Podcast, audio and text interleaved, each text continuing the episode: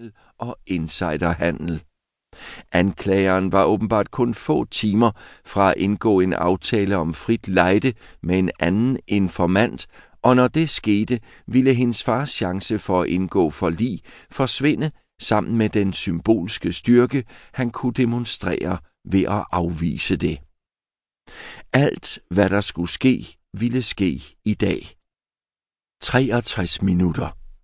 Hun tvang sig selv til ikke at sige noget, for hun vidste, at hvis hun gjorde, ville Will gå ned i et endnu lavere gear til et sted mellem krybegear og fastkørt. Hun prøvede at genetablere deres forbindelse. Kom nu, skat. Fordi han var af hankøn, var hendes frustration selvfølgelig bare en anden måde at elske ham på. Opstopper næsens fregnede ryg, hans t-shirts smånussede halsudskæring, hans lange, sikkert uvaskede hår, der faldt ukunstlet ned i hans øjne. William Hamilton Sweeney Lamplighter, du har præcis 10 sekunder til at blive færdig med din morgenmad. Kan ikke. Hvad har? Han løftede hænderne som for at vise, at han var ubevæbnet. Jeg er mæt. I så fald, andiamo. Hun lod, som om hun ikke så, at han lod tallerkenen stå, så hun ville blive nødt til at rydde op efter ham senere. De var ved døren, Regan med armen i jakkens ene ærme, da hun lagde mærke til, at der manglede noget. Hvor er din taske, Will? Ups, har du ikke pakket den? Du huskede mig ikke på det? Jeg huskede dig heller ikke på, at du skulle tage dine bukser på, men det fik du alligevel gjort. Igen skuldertrækningen, som havde fortjent kursivering for hendes indre blik. Hendes ur sagde 8.34, og hun havde på fornemmelsen, at hvis hun sagde et ord mere til ham, ville han vide, at han havde vundet. Hun satte sig på knæ og knappede sin datters poloshirt.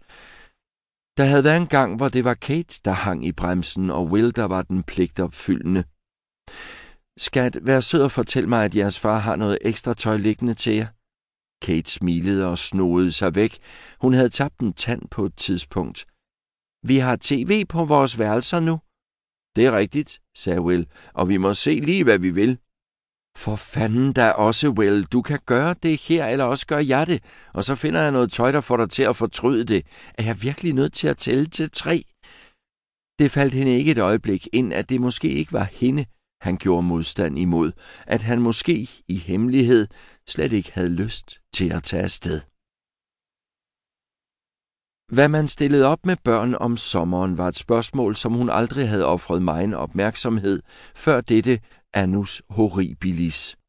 Hun arbejdede fuld tid for firmaet, men havde ferie med løn, og perioden fra maj til september skulle egentlig have været en perlerække af lange weekender ved Lake Winnipesaukee med mand og børn, der plaskede i vandet, og dage, der gled så roligt forbi som sejlbåde bag kæden af blå bøjer. Det faktum, at sommerfritidsklubbens åbningstid kun gik fra 9 til 3, hvorefter der blev opkrævet ekstra betaling, virkede lovligt udspekuleret. Hun havde allerede ringet og fortalt, at det var Keith, der hentede børnene i dag.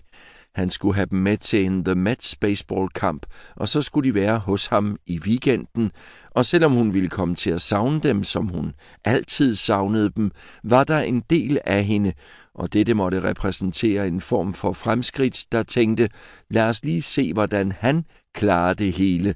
Wills overdrevent lange brusebade og Kates mareridt, at vågne ved midnat, fordi Kate stod ude i gangen og spurgte med sin mest ulykkelige stemme, må jeg sove inde hos dig? Som om hun ikke allerede vidste, at svaret var ja. Problemet var, at det sikkert ikke ville genere Keith. Han var en mand, der kæmpede med årsag og virkning. For sent i fritidsklubben, skidt med det. En hel dåse vaseline, der forsvandt. Nå ja, drenge er nogle gang drenge. Nej, problemet var faktisk, at hun savnede ham. Hun savnede hans latter, savnede den modvægt, han var til hende, savnede, at det samtidig ikke var hende, der lod tingene skride, og når Kate stod og pev hende ved døren, måtte hun mærke efter, om hendes eget ansigt var tørt.